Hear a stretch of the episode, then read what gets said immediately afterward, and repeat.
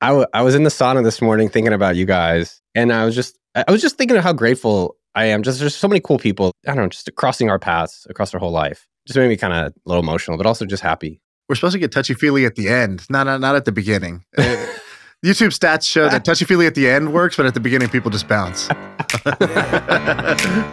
I feel like I can rule the world. I know I could be what I want to.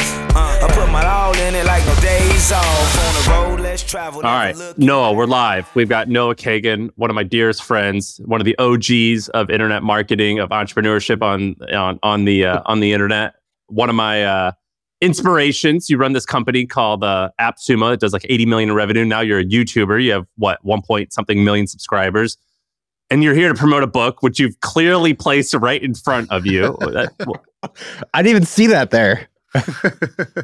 give us some of the, the sort of wisdom bombs or insight bombs from the book. So give me give us some of the the, the key ideas or highlights that you think uh, you know you want people to take away when they read the book. All right, Shaan, I have a quote of you in the book. I don't know if you actually said this though. oh, That's great. Could have asked me a while back. All right.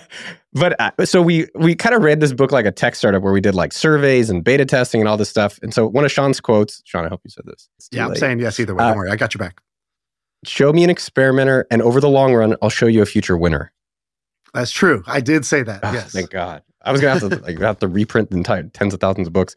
Uh, from the you know what I will say from the surveys that we've done and what people said the results that they got. Uh, number one thing is this now not how idea, and it just means just fucking start right away. But people get so especially with you guys see so many people listen to your show and they're like, I don't know, I want to listen to more shows. I need to go listen to these like fake YouTube gurus that are out there that don't even run real businesses. Uh, but realizing they can actually do things like right now. Like, how do I get a buck right now? Just go get a dollar. Venmo Noah at Noah Kagan. Go get it from a friend, go get it from your uncle. And I think people are waiting to be ready and they're just never ready. And people like yourselves, me, who ultimately have gotten to somewhere of wealth, we're just doing shit. Hey, let's take a quick break to tell you about our sponsor. You know, finding a service solution that keeps your customers happy can feel impossible, like trying to remember the name of that guy you literally just met at that networking event. And HubSpot Service Hub can help. So, with the service solution part, at least it makes it easy. It brings service and success together on one powerful platform with an AI powered help desk and a chatbot to handle your frontline tickets so you could scale support and drive retention and revenue. Visit HubSpot.com slash service to learn more. You used to have this course called the Monthly 1K. I, I, tell people there's two courses that I paid for that changed my life. And it was uh, Neville's copywriting course. And then it was your Monthly 1K course. I remember I bought this Thank when I was 20, 23 years old. I think it was $300. And it was like a really big deal for me to buy that. And I started a, a, a business based off of it that was like making thousands of dollars a month. And then I shut it down.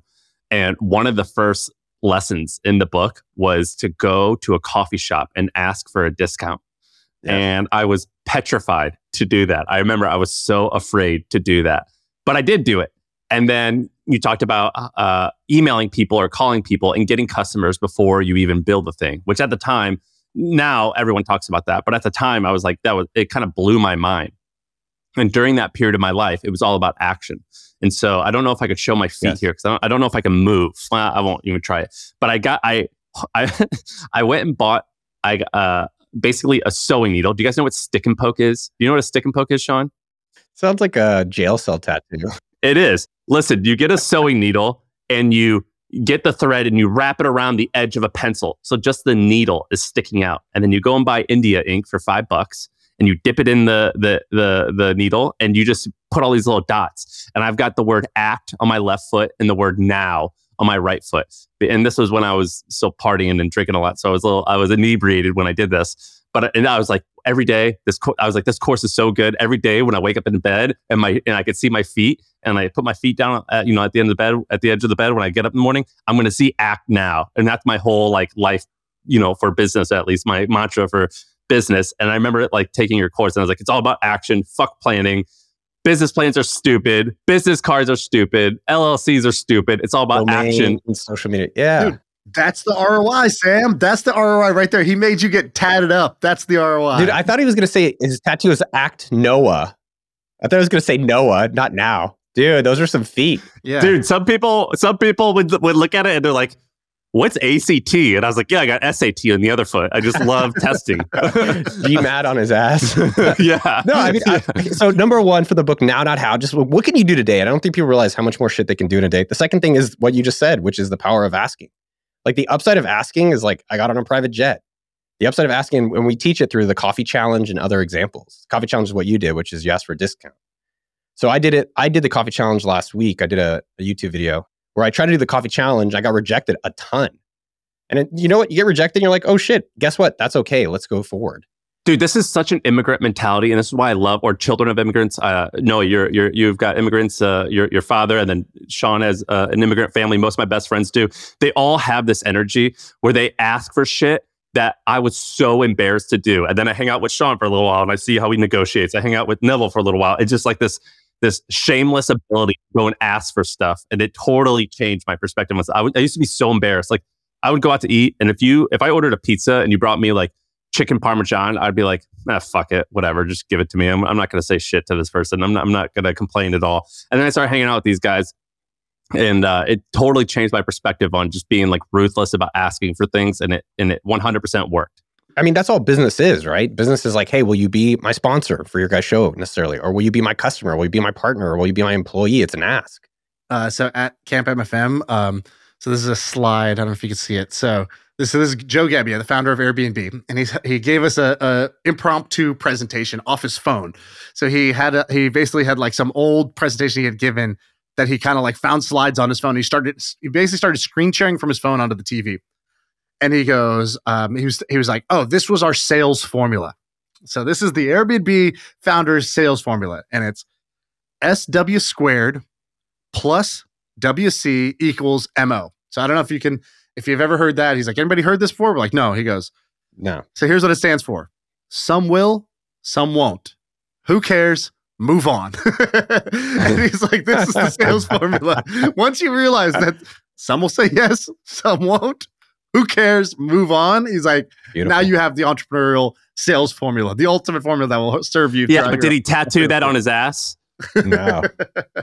Do you know that Airbnb, Airbnb is like it's it's featured in the book. It's also a great example of how to get started super fucking quickly. You guys know how they started? On uh, Craigslist, right? They, they they they they had like a designers conference was in town. So they had a designers conference and they sent an email to the designers conference saying, "Hey, does anyone want to stay on our couch?" That was how they tested the business. That's now worth a hundred billion dollars. And I think that when you start realizing like there's other ways of doing this, you don't have to do like some Silicon Valley funded way you start realizing like, oh, and Facebook started that way in a weekend. Airbnb did. A lot of other companies can too. So Shaan and I lived in San Francisco for a long time. He's still there. We've had, uh, I probably have had 10 Silicon Valley friends, and I imagine Shaan has had more. And they message us and they're like, hey, uh, you know, I used to in- invest in VC stuff. You know, I, I invest in startups. And they'll see what Shaan's doing a little bit about investing in cash flowing businesses. And they're like, can you teach me how to do that that is so much better or like they, they want to just make profits now as opposed to you know waiting 12 years to sell business and it, there there is definitely this shift it seems like that's happening have you had that shaan where a bunch of your friends are hollering at you about that uh, no, they're not like asking me how to do it. It's pretty straightforward how to do it. I don't think that's the question. I think, uh, but you are right that a bunch of basically it's the losers of the Silicon Valley lottery, right? The winners are like, you know, you, t- you hang out with Joe Gebbia. He's not asking me about how to invest in cash flowing businesses, right? He's not, he's not, he's not trying to find, you know, the next uh, 10% compounding or whatever. Uh, it's, but it's the rest of us. It's the 99% of the population who played the Silicon Valley lottery for 10, 12, 15 years.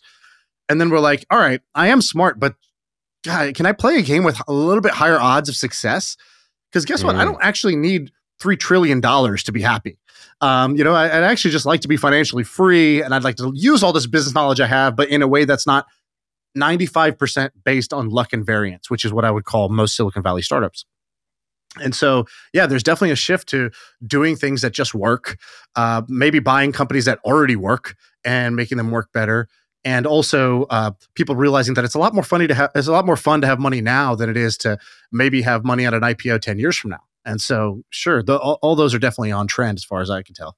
You said most of these companies succeed by luck and variance?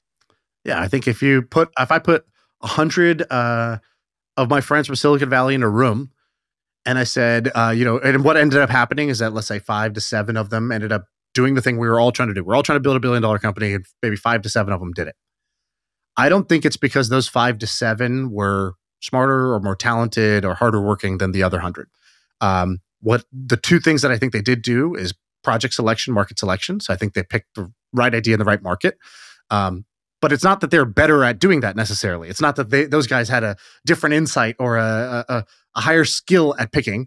Um, you know, they they happened to pick, or the thing that they were curious about happened to be on trend, or happened to be the thing that where the bigger opportunity was. So I think that's one.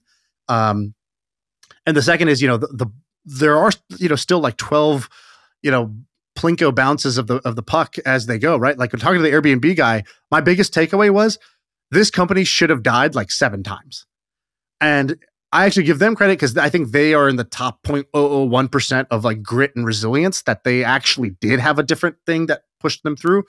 But most of the people I know that made it, it they didn't have the same uh, number of times it could have failed once they once they got going, uh, if that makes sense. So, anyways, I, I guess I don't think out of the batch of 100 people that the difference between the winners and losers was intelligence or talent or hard work. I don't believe that that's what was the difference. I would agree with that. I think these people figure things out, but it, is interesting because right now we glorify this person that like it's not working for a hundred years and then finally like the light bulb works. You know, it's it's interesting we glorify that, but a lot of it is like for you guys and myself. How many things have you guys done that did not work? I mean, at least 15, 20 projects that I've tried that did not work. Right, some were a day project and some were two years projects or three years. Yeah, I mean, I, have I've done many, many, many things, and uh, like three have taken off. This podcast being one of them. yeah, so like 30 10 percent have worked. I think we think that the people are smarter though, Shaan. We're like, oh, these people must know something I don't know. And like, I, I talked to a bunch of CEOs when I came back to AppSumo because I left for a few years. And I remember I interviewed like the founder, the CEO of Udemy at the time, and all these other like famous kind of CEO people. I was like, these people aren't that much better than us.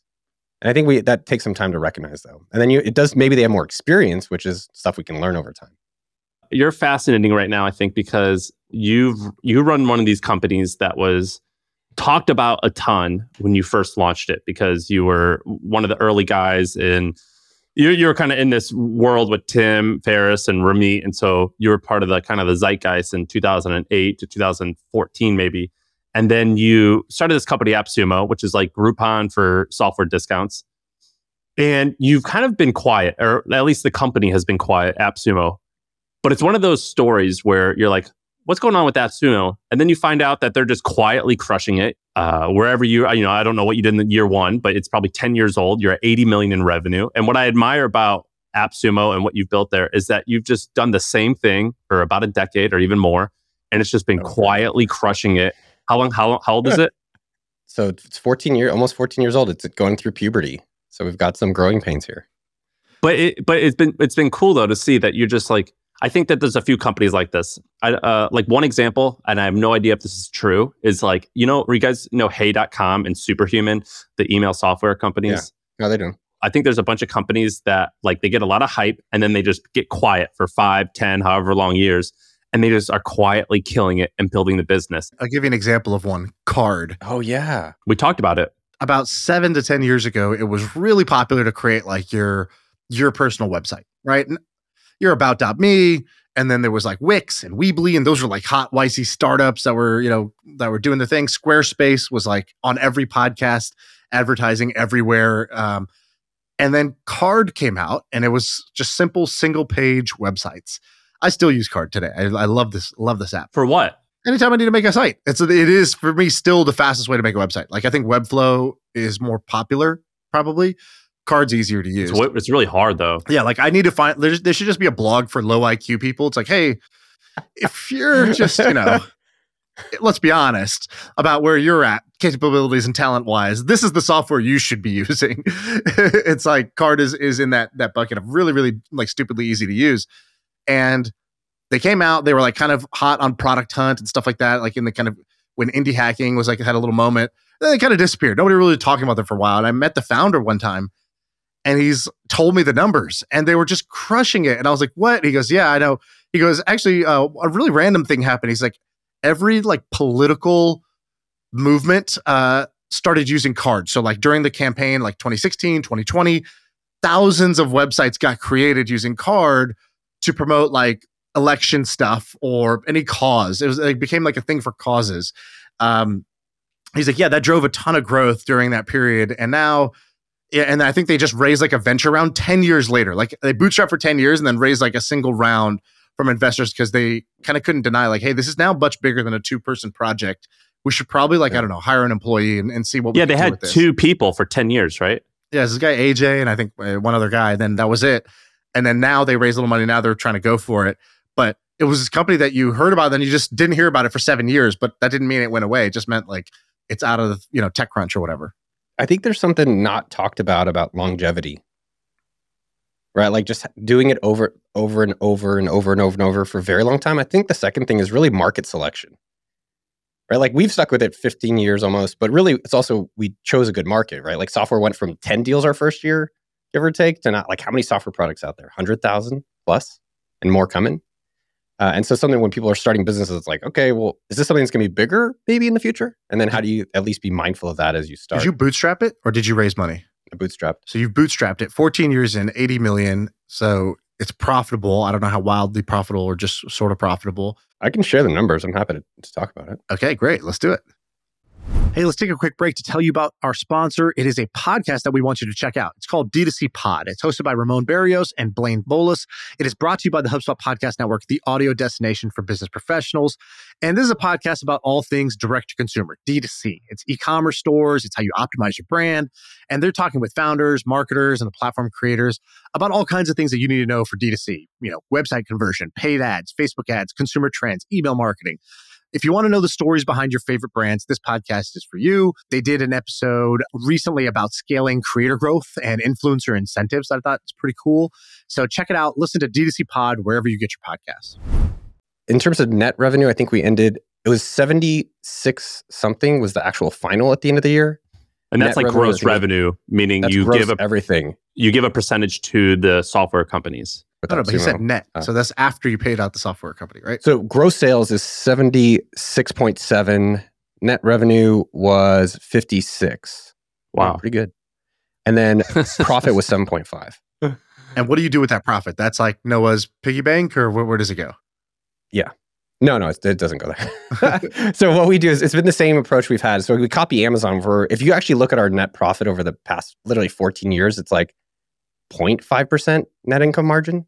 Uh, and so what we do is in Q4, we try to spend all the profit we have so that, that every year gets bigger and bigger. So take everyone on the team to Mexico, ads, servers, sponsorships if we can, hiring investors, prepaying for things, whatever we can within tax rules uh, and pay the team distribution, and then whatever's left after that, then me and my partner get some distribution. Wait, what? So What what's what's confusing about that?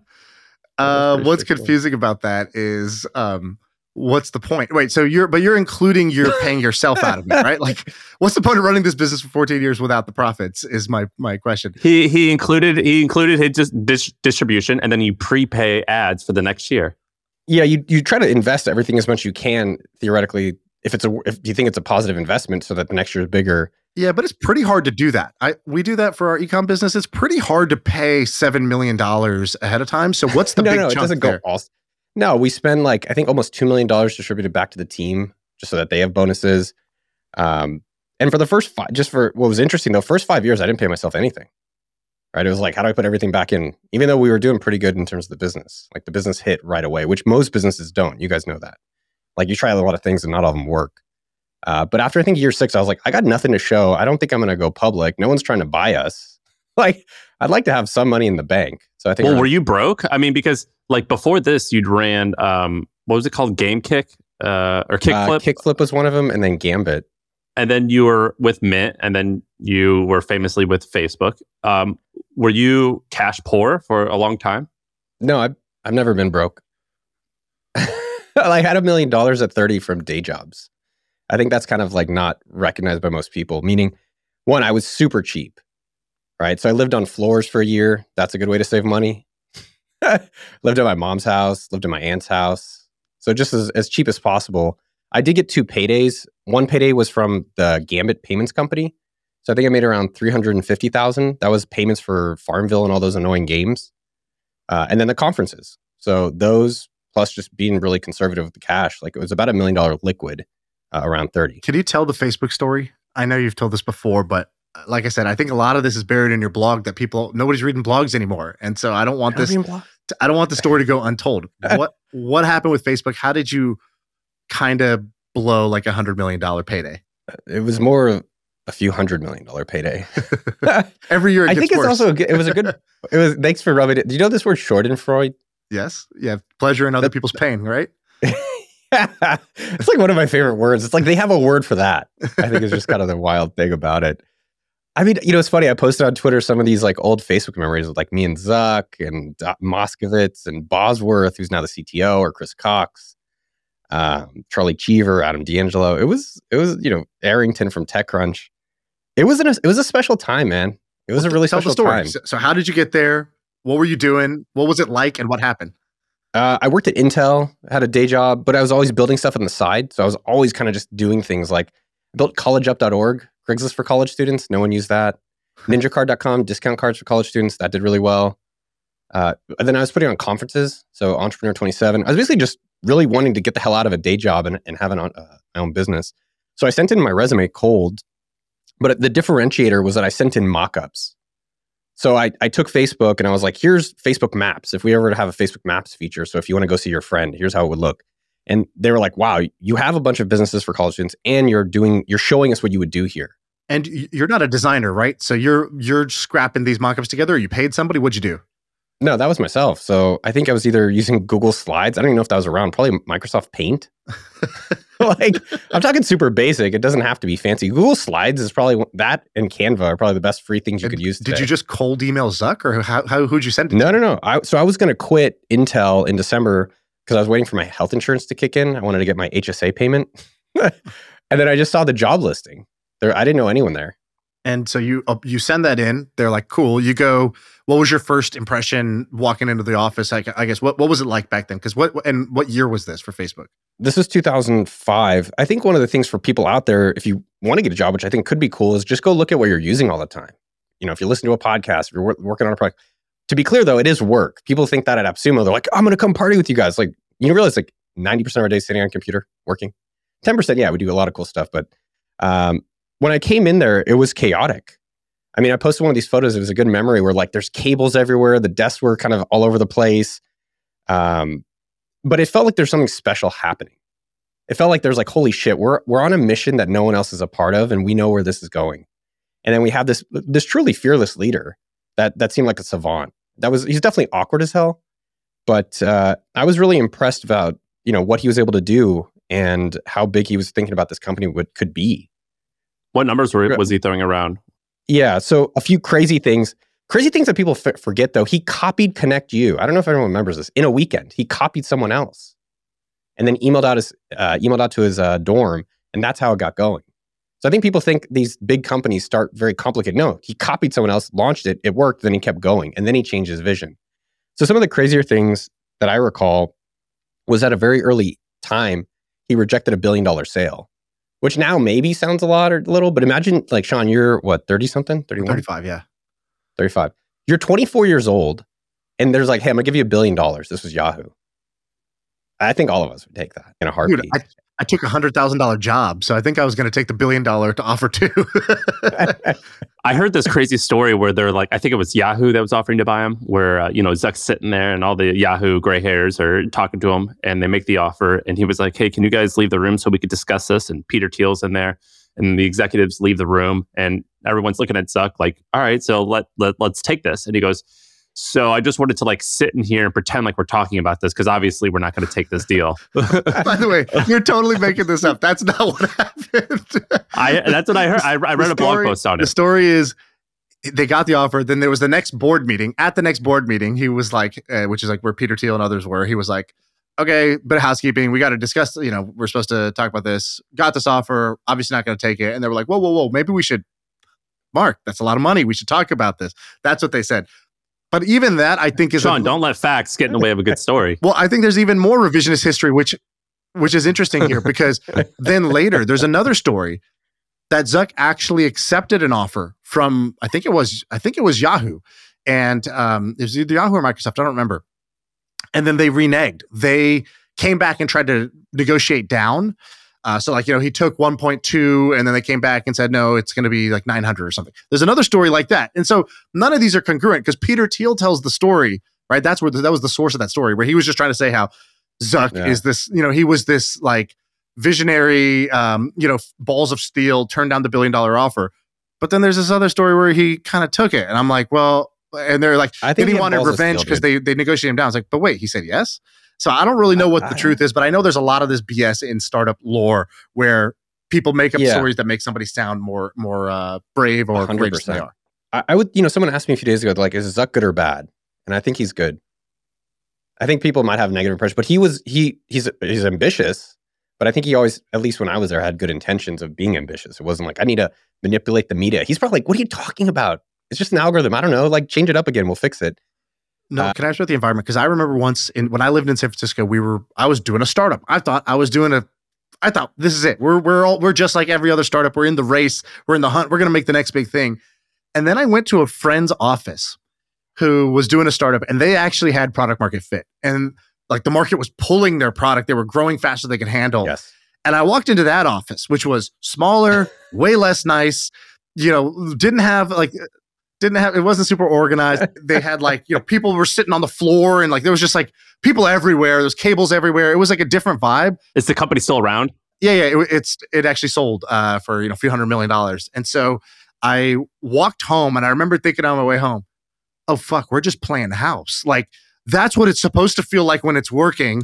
I didn't even actually realize it till i stepped foot in there, but that's a totally different energy. Yeah. They have it and we don't. And um, did you feel that when you went into the Facebook office? Hundred percent. I felt it. I've been lucky to feel it a few times. At Mint, I felt it. AppSumo feels it, and I think it inside at Facebook. One, my boss got fired the day I I, I started, so I walked in and my boss was walking out, Uh, which was a really strange. You know, I just left Intel, which you know I had you know eight meetings a day, and I had all this training. It was horrible, and I you know I go into a room and Zuck's like your your boss Doug, who uh, ended up founding GoodRx. You guys know GoodRx? Yep. Oh wow. It's pretty pretty pretty impressive. Um, I just fired him because he he wanted he's a lot of guys from Facebook came from Yahoo, and he's like he tried to sell the company, so it's my company. I fired him. Welcome to Facebook. and then I just grabbed literally a corner of a desk, and it was like, all right, well, what should I work on?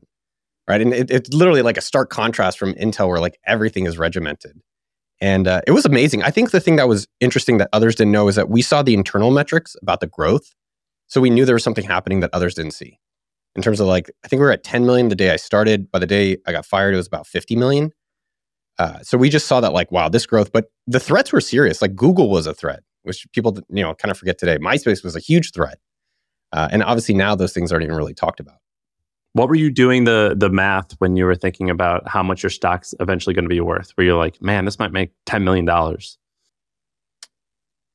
My whole thing was that I just thought the equity is going to be insanely valuable. I didn't know at Mint I had a very specific number I thought it would sell for, which I was accurate there. Facebook, I was like, I don't know the limit because Zuck's vision was to connect the entire world, and his whole his quote was like, "We want to be a toll booth for the internet." I remember that, and that was inspiring. It was nice, you know. Even at AppSumo now, I, I'm now like, okay, what are we excited about? Um, and we're excited to promote software. Like we love promoting software. And it's like his was like, I want to connect the entire world. Can you imagine showing up to work and he's connecting the entire world? And and what he did, a lot of really clever things, which was how do I reduce all distractions? So like he paid for all of our parking tickets. Uh, he paid for all of our cleaning. He paid for us to live close. He paid for like everything. So all we had to do was focus on work. And that wasn't So it was normal back then, right? Like uh no, it was super abnormal. to I like mean, pay it your parking tickets and be like, "Hey, there's gonna just bring your laundry here. Shut like shut up about your life and just bring your laundry here and just work." Because uh, yeah, we, when we were hanging out with Mr. Beast, Jack Smith said this the other day. He go, we were hanging out and he goes, "I like how he just has no disregard for social norms." Because we were like, "How'd you hire this guy?" Or like, "How do you train people?" And he's like, "They move in with me, basically. Like they just, I attach them to my hip. They follow me everywhere. We work seven days a week, and then after six months." Like now, you could start to give your ideas because you now you have now fully absorbed me. And they're like, "All right, well, I don't think I could. Isn't there like California labor laws? Like, how does this work? and um, and and I, I think it was right. Like the absolute disregard for social norms. I've now learned is like a very very But I don't- positive attribute or signal in highly highly successful people. Sounds like Zuck was Mm. kind of like that too. I don't know if that. I think asking and doing things that you believe. I think you guys are very good at that. But there's also, I think, negatives. Like I remember this guy Dan died, and a a tree fell on him. This during one of the work days he was biking, and a tree killed him. Oh And I'm like, okay, are we gonna put a bike rack outside? Are we gonna have a moment? And there was not even any acknowledgement. It was like, let's just work. And I just thought, well, that was that was insane. Yeah, I mean, there's a price to pay for being crazy like that, right? Like there's pros and cons. Yeah, I mean, it's special to be a part. And you have to think like we had Harvard PhDs in customer support. Like imagine that. like people that wanted to be there so badly, doesn't matter your degree, you just come work there. And so being in that environment was really special. And just like learn seeing all this amazing talent that that was there and that has left to go do really cool things. and so why did they fire you? It's funny, I was actually looking at the pictures. I was fired at basically because of Coachella. Like you, you dipped out? I was like, uh, I was drunk and high at Coachella, and then for me, I, I was blogging about Facebook because I was so excited about it. I think go find things you're excited about it and tell the world about it if you think it's a good thing. That, that's how I've always felt with the stuff I do. And I let uh, Arrington at TechCrunch know, like, hey, Facebook's opening up to at Microsoft and at corporate emails in the morning. I think you should write about it and get and talk about it because Facebook wasn't going to do any press. And he wrote about it that night. And then I emailed Zuck and some of the other E team, and I let him know what I did. So I think it was that. And then I, I think uh, for me, I also felt frustrated. You got you guys have seen these people where for me at 30 people, when it was like, no, just figure things out. So I was like, all right, I'm gonna help build mobile with Slee, or I'm gonna help build ads, or I'm gonna help do the status update thing, which they didn't even want to do. It was just fun. It was very like there's a lot to do there. And and I was also probably more immature. And then as I got older and it grew, I, I didn't want to be in meetings. I didn't want to do Excel project management. I didn't want to have long discussions with 30 people about basic ideas. When did it become corporate? I mean, at that point, it was 150 people. It felt very corporate to me. It felt very, you know, and if you look at Facebook, what's the last great thing Zuck has done since 2005? Besides acquiring other people, what has he come up with? Portal? That was a floppage. like, name one thing he's actually done. Besides make he's acquired, he's made good decisions acquiring people. I'd say that. Yeah, just gotten bigger. I mean, he, it, th- that's why Facebook's great. It's just it's because everyone uses it. I mean, it's so big. I remember when Sarah, my wife, worked there. They were like, "We're doing this thing in India where we put blimps or drones up in the sky." And I was like, "Why are they doing that?" They're like, "Well, because the only people who aren't on Facebook are the people in India who don't have internet. So we're just going to go give them free internet so they can use Facebook." I mean, his relentless drive towards growing to everyone is is what he's done. Yeah, and stuff like, you know, the hard thing is the bigger you get, the harder it is to move the needle. So it's like marketplace, super successful, but eh, kind of like who cares? It's like, yeah, you built Craigslist inside Facebook, it's fine. Uh, you know, it's, it's- they need us, they need to do something so big, right? That's why it's like the metaverse or AI. Like they have to go on these huge waves just to kind of like move the needle for Yeah. how big Facebook is. I think what what was really interesting, what people can re- think about in their own businesses, is the core really great? Because like Facebook Marketplace or Facebook events, I was really excited to to grow and improve and monetize early on, and he was just against it completely. And I've noticed that with AppSumo, where it's our core businesses go find cool products, get a deal on them, promote them. That's it, right? But it gets very exciting to think, all right, can we do MRR? Can we do all these other options? But really, it's like, can you do the core excellent and then start adding new things at a later point? some of the some of the cool stuff. So you, you've had this video where you went on this plane with this guy who I think was a commodities trader, or I I I think that's Hmm. what he said. You know, and I assume he was worth hundreds of millions of dollars. I know that you have a bunch of friends who are billionaires. You told me ahead of time. You said uh, most billionaires that you know are unhappy. What, what, tell me more about like what you've noticed about hanging out with some of these like uber uber successful people. Most of them didn't set out to be billionaires. Like you hear people online, like, I want to be a billionaire. It's like almost every billionaire I know, and I've worked for them, or multi multi millionaire was just like, here's something I'm curious about or excited about. And yes, maybe in private equity or finance, but a lot of the entrepreneur ones, it was just like stuff they're curious about. All of them got rich as well in one way. Like I was just at FedEx this morning because I interviewed the guy from uh, Kinko's. He just focused on copiers. That's it but a lot of newer entrepreneurs I've seen or ones that haven't had as much success are like, I'm going to do five different solopreneur startups this weekend. It's like, okay, you can test five, but which one's working? Let's just do one. These billionaires just did one, but they tell us to diversify. and so I, I think that's always fascinating for me is they do one thing. And, and this is, again, we kind of coming back to the AppSumo story is they stuck with it for a very long period of time. Like think about any billionaires you know. How long did it take? Yeah, I mean, twenty years, thirty years, a lifetime, a life, a, a career. A lifetime a lifetime and we're trying to get rich in a weekend or which you know crypto rich in a month and i think the the slow compounded growth over long periods of time is what doesn't get recognized Shaan, didn't you say that was like your major takeaway from your camp MFM? Yeah, I wouldn't say it exactly like that, but um, when uh, I was talking to Jimmy and I was like, yeah, I think the thing I'm, you know, most uh, it, the thing that's standing out to me the most as I, I get out of my bubble, I reassess, I reflect. It's the start of the new year. Is I think I'm spending um, so much energy, but I'm spreading it out. I'm spreading it too thin, and that's a mistake. Like I'm doing more and getting less and I put it differently. I said, I think you have a thousand times more opportunity hit, you know, opportunities coming to you every day. And you've said yes to half the things I have. So something's wrong here. I think in general, the more successful you get, uh, the more opportunities you get, but the more things you should and and you should be saying no to. I think Hormozi said a nice thing about this that I uh, I thought resonated. He goes, let's say you get, let's say you're making ten thousand a month, and now somebody comes and offers you something that's going to make you a thousand dollars pretty easy to say no. Like you have a going rate.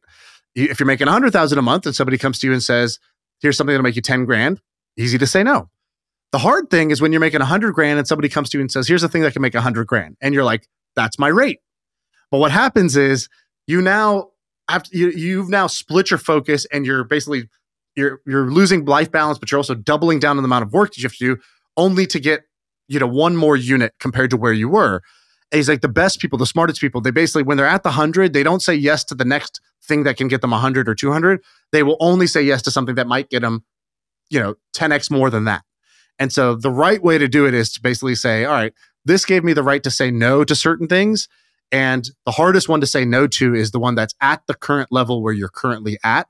And the people who really break out and get to the next level, they're the ones who are able to to to say no, stay focused until they see something that is truly 10x better opportunity than what they have. So how are you, how are you changing this year? Well, I said no to a bunch of things. I shut down two of the things that I was working on that were working, but they were more in that like 1x, um, 1x type of category. And then every day I basically start my day with the first three hours because I was like, you know, the, the, main thing I want to focus on is, is making great content. It's the thing I love doing the most. It's the thing I think I, I'm, I'm best at. But the hard part is a deal comes on the table. And now I'm spending, you know, the first eight hours that day working on that deal or that investment or that opportunity or that new new idea. And so I just carved out where the first three hours of the day, I'm only doing content. And I was like, cool, I want this to eventually be eight hours, 10 hours a day. But the thing I can control is that the first three hours, I'm not going to say yes to anything else. I'm only going to say yes to this. And the cool part is, as soon as you do the first three hours, you have so much momentum the natural thing to do is just to keep going. And so that's been uh, very effective so far. Where you, Shaan, where are you going to start making content? Like when you keep saying content creation, are you talking specifically te- text? Are you talking about text? Are you blogging? Is coming back? Shaan, blogger.com? might come back. All, all ideas are on the table. So right now I'm just prototyping. So I'm basically trying to figure out which one do I enjoy the most. I knew I would enjoy podcasting. Um, I listened to a ton of podcasts. I had prototyped it. So before this podcast, I had recorded two other podcasts one with my roommate and brother in law at home where we talked about sports and never released it. There's only been three listeners ever. It's me and the two guys I did it with. Then I did another podcast at my office when I was doing a startup. It was me, Furkan, and a couple of, a couple other guys. Three episodes. I think they're up on YouTube somewhere. Nobody ever watched them. But doing that, even though those podcasts went nowhere, it did do one thing, which just showed me, oh man, I really like doing this. And how cool would it be if I actually like could do this all the time or it was actually you know if people actually listen to it man that would be amazing.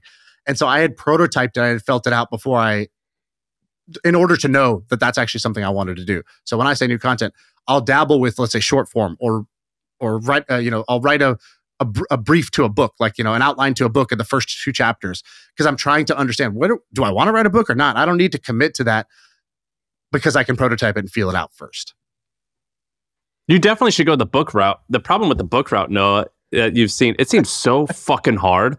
It seems so hard. Everyone I know who who writes a book, they describe it exactly how my friends who run marathons do, where they complain constantly while they're in training. They say the race is miserable. And then about two weeks after the race happens or the book goes live, they go, All right, I think I'm going to do this next book on this topic. And I'm like, Man, I just heard you complain for two years. No, you've been talking about this freaking book for years. I think it's been way longer than four years, actually. I remember you talking about how you wanted to write a book forever, and it took four freaking years to do this thing. Is it, do you think it's going to be worth it? What's the ROI going to be? I like it. I'm proud of it. I think it's first off. And, you know, coming back to, well, and the, the ROI on that, I think it's going to impact people. I think one person at a time. I've already seen it, right? I've seen people read it and I'm like, holy shit, really? You know, even I think with these things like what what you guys have done with your show and Shaan's like what you're exploring on yours, uh, your content is like what's something you're excited to do and that's kind of hard.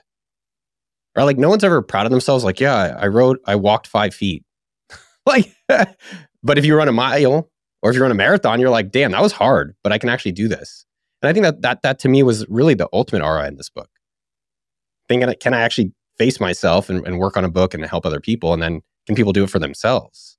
Dude, when did you become so political? What do you mean? Where I like I'm? It's called. you're, you're like a politi- You're like a politician, my friend. Like so, old Noah. I got to tell a story about old Noah. I remember uh, Shaan. One time, there's a coworker who I work with, who Shaan, you are friends with, and she. Uh, we go into this meeting, and Noah shows up shirtless. He's got no shirt on.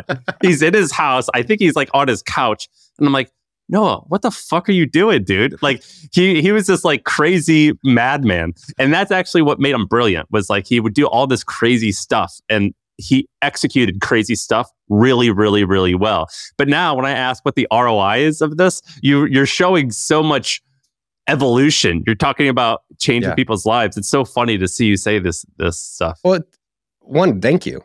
I think we should all change evolve. people's lives back then too, just in a different way, one nip at a time. yeah, one nip at a time. I've also I, uh, I, I, I was going to talk about inverted my inverted nipples, which I'm very self conscious about. Okay, no, I mean, look, I'm maturing. Do I want to show up shirtless? Maybe if we're hanging out in our sauna, like come over. but I, I think as you you get older, you also realize like what kind of behavior do you want to do, and I think that's fine.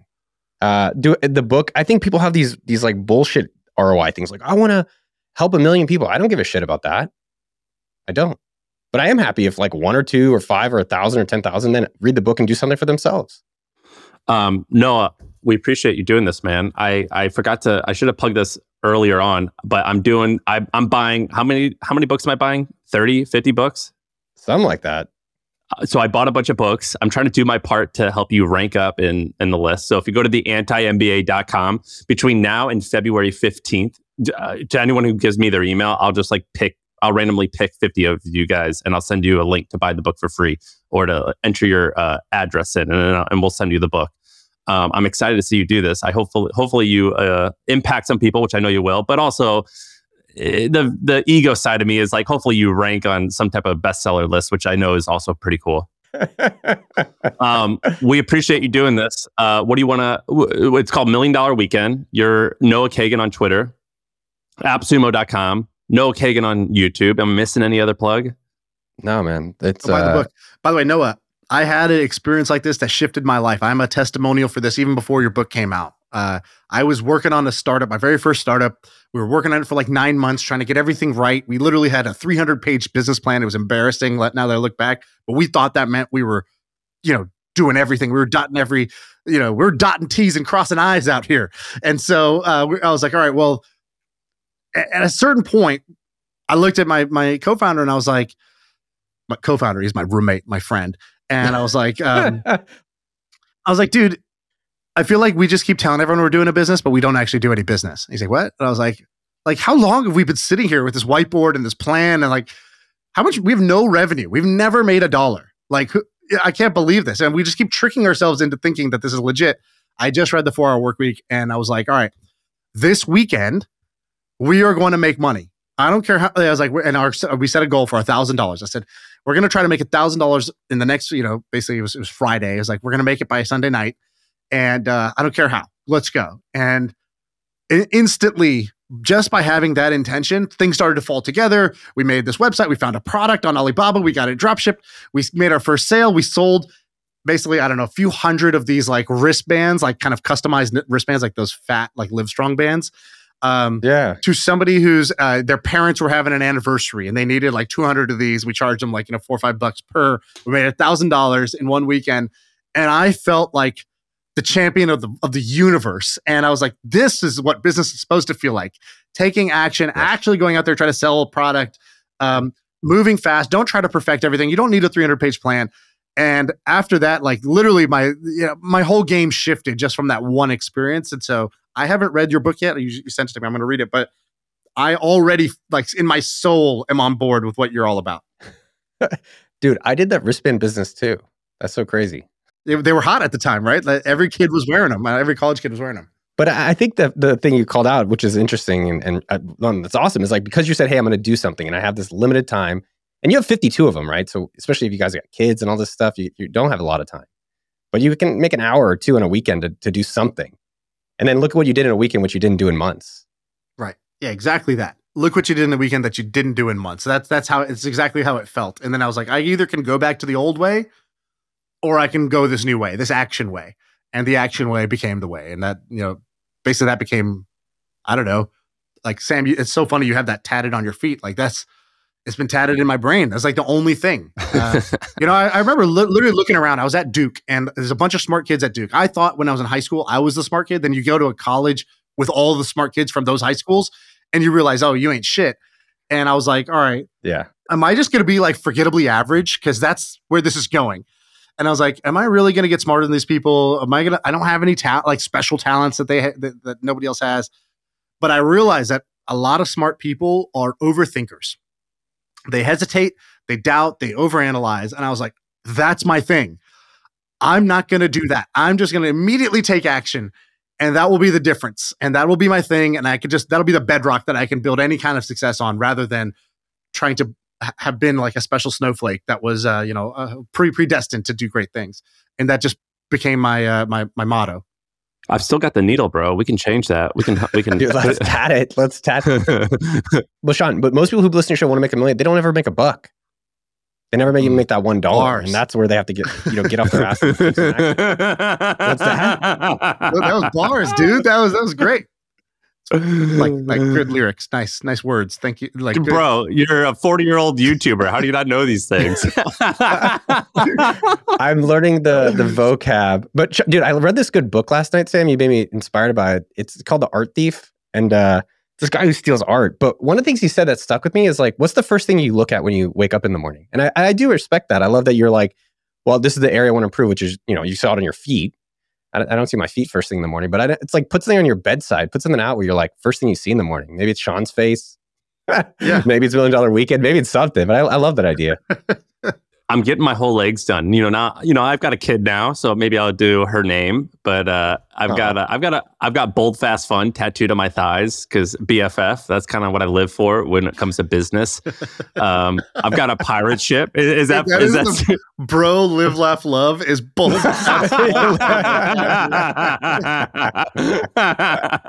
yeah, I mean it, that's I, I moved to austin and i found myself yeah. I did the work, Shaan. It's Yeah, self love. yeah, yeah, okay, I did you, you did the work dude congratulations Dude, well, well, you know, the reason I like homemade tattoos is you do what you want. What I found out when you go to tattoo shops, basically find an artist that you like and you're like, here's kind of what I want. And they're like, yeah, I'm just going to do whatever I want. And you're like too embarrassed to like tell them exactly what the, what you want because this guy, you want to impress him. And so I basically have a whole bunch of tattoos on my legs and all throughout my body that I was just trying to trying to impress Hector, my tattoo artist. But- so, so that's pretty much how it works when it comes to tattoos. Um, no, we appreciate you coming. Uh, we'll wrap here. Uh, that's the pod. I feel like I can rule the world. I know I could be what I want to. Uh, I put my all in it like no days off. On the road, let's travel, never looking back.